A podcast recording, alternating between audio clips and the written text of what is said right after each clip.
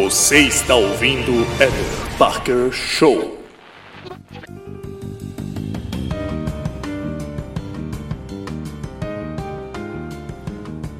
Muito bem, agora que tivemos uma aberturinha aí para dar mais tempo de programa, vamos ao que interessa, meus amigos. E hoje nós vamos falar sobre a história da loucura e os grandes vilões da cultura pop.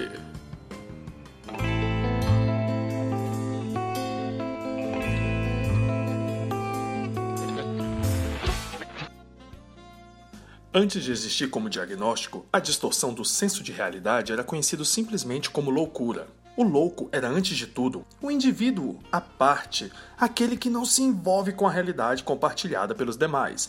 Por séculos, a loucura chegou a ser encarada como experiência sobrenatural. Na Bíblia, delírios como o rei Saul eram recebidos como mensagens proféticas, ou então o oposto, possessões demoníacas. Até então, a loucura não era necessariamente definida como doença. É com a ascensão do iluminismo que ela passa a ser vista desta maneira. O centro do pensamento iluminista, afinal, era uma ideia da realidade como a maior e a mais importante característica do ser humano.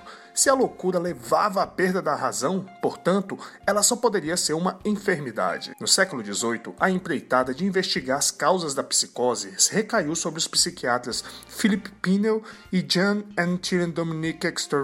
Caraca, de dimocó-colesterol mufungo, quase isso mas na verdade Jean é Tiene Dominique Esquira. Tem que falar com o biquinho, porque deve ser francês.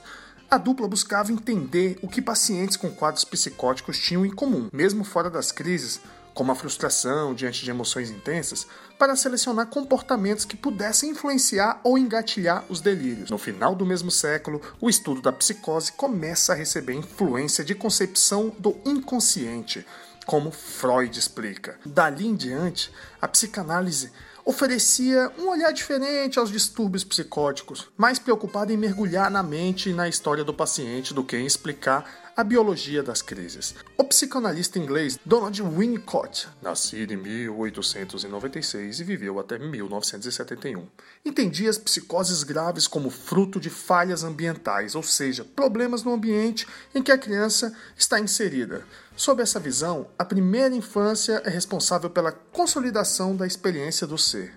É o mesmo do que desenvolvimento da confiança para sentir o mundo como um lugar familiar. Quando há falhas nesse contexto, que vão desde a instabilidade da família, vulnerabilidade afetiva, até morar em áreas de risco, a criança passa a perceber o mundo como um local ameaçador. Ela não vivencia esta falha como algo que pertence ao ambiente, mas sim como uma falha do próprio eu.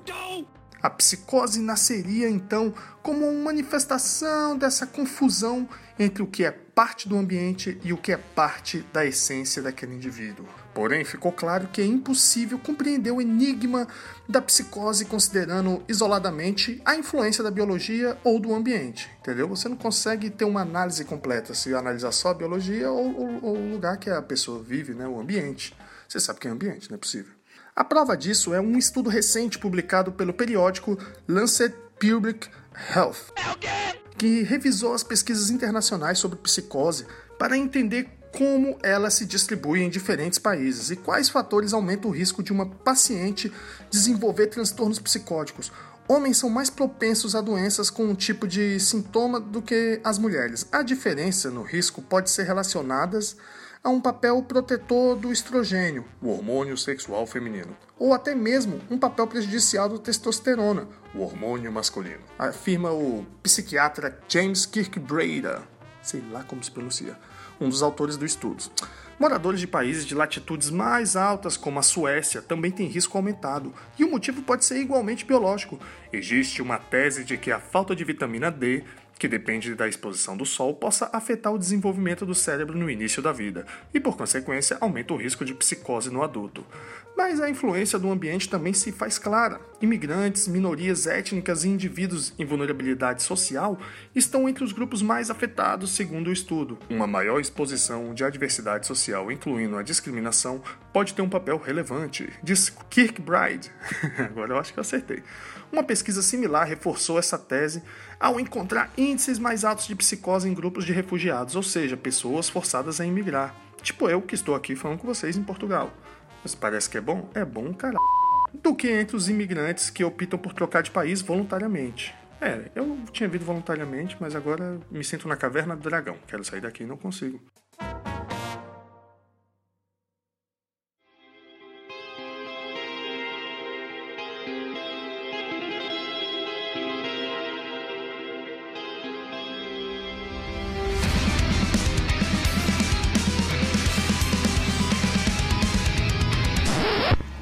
Agora vamos fazer uma relação interessante sobre os vilões, falando desde as histórias em quadrinhos à igreja.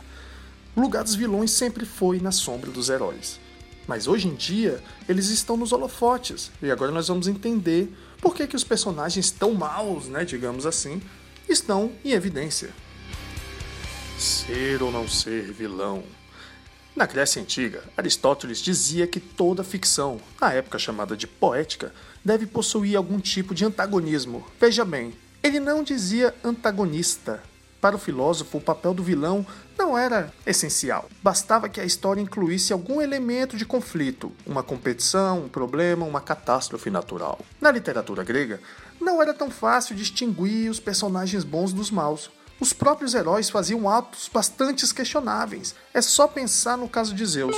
O todo-poderoso do Olimpo traía matava e punia o tempo todo. Seu filho Hércules, apesar do status de mocinho, matou toda a sua família em um excesso de loucura. As histórias desses períodos ajudam a entender o conceito antagonista. A palavra grega quer dizer rival ou competidor. Na prática, é um contraponto da história que serve para enaltecer a missão do protagonista. Ela nem precisa ser uma boa figura maligna, pode ser apenas alguém que deseja a mesma coisa que o personagem principal e acaba entrando em conflito com ele por conta disso. Não me mata, não! O exemplo máximo da cultura atual talvez seja Apollo Creed, no primeiro filme da franquia Rock Balboa de 1976. Já pensou nisso? Na Idade Média, começa a se consolidar a figura do vilão clássico como aquele realmente mal, um contraponto negativo para tudo que o herói tem de positivo. A consequência é tornar as histórias mais caricatas. Não há mistério nas intenções dos personagens, elas são sempre boas ou ruins os personagens, né? Aquela, ah, ele é mau, ele é bom, ele é o mocinho, ah, ele é o vilão. Toda a narrativa acaba centrada na, na base do bem versus o mal. A entidade que melhor promoveu esse rebrand, né, digamos assim, né, usando esses termos atuais da vilania foi justamente o cristianismo medieval, criador de um dos malvados favoritos do Ocidente, o Diabo. É você, Satanás? Se alguém te pedisse para desenhar uma figura do demônio, como ficaria o seu rabisco? Vou arriscar um palpite. Um tinhoso seria vermelho com chifres e um rabo. Aposto que também ele teria pés de bode ou um tridente, acertei? Essa afinal é a figura consagrada do diabo. Ela começou a aparecer na Idade Média Central, entre o século 11 e 12. Antes disso, o capeta era quase sempre retratado como uma figura humana. Satanás, que vem do hebraico e significa adversário, aparece na Bíblia como um oponente de Deus. Mas não há grandes detalhes sobre sua aparência. A história de Lúcifer chega a mencionar que ele era lindo, como todo anjo. Mas a associação entre Lúcifer e Satanás só apareceu logo como interpretação dos textos sagrados do cristianismo. No Antigo Testamento, não há nada que deixe explícito que o diabo é um anjo caído. Até em História de Adão e Eva, tirada do livro de Gênesis, não há menção ao demônio. A ideia de que ele assumiu a forma da serpente que convence o casal a comer o fruto proibido também é uma adição medieval. Ora, como que o demônio ganhou esse visual nada atraente? A construção da figura do diabo acontece quando a Igreja Católica expande sua influência pela Europa. Para conquistar fiéis, ela precisava de um inimigo que justificasse a sua importância, unificasse o povo em um continente descentralizado e, claro, enfraquecesse as outras religiões. Desculpa aí se você é religioso.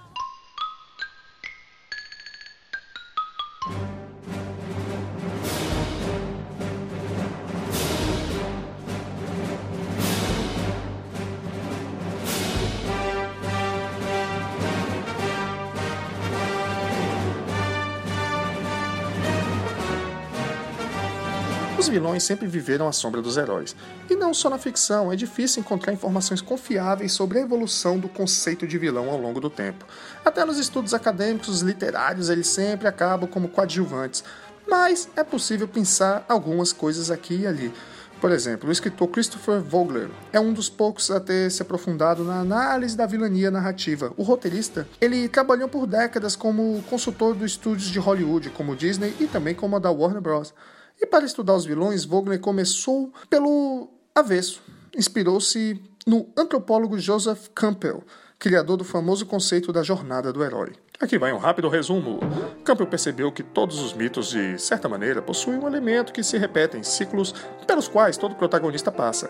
Ele está dividido nessas etapas, o chamado do herói para a aventura. Em Star Wars, é o momento em que o pedido da princesa Leia chega até o Luke Skywalker. O encontro com o mentor, quando Neo conhece Morpheus da Matrix. Por aí vai.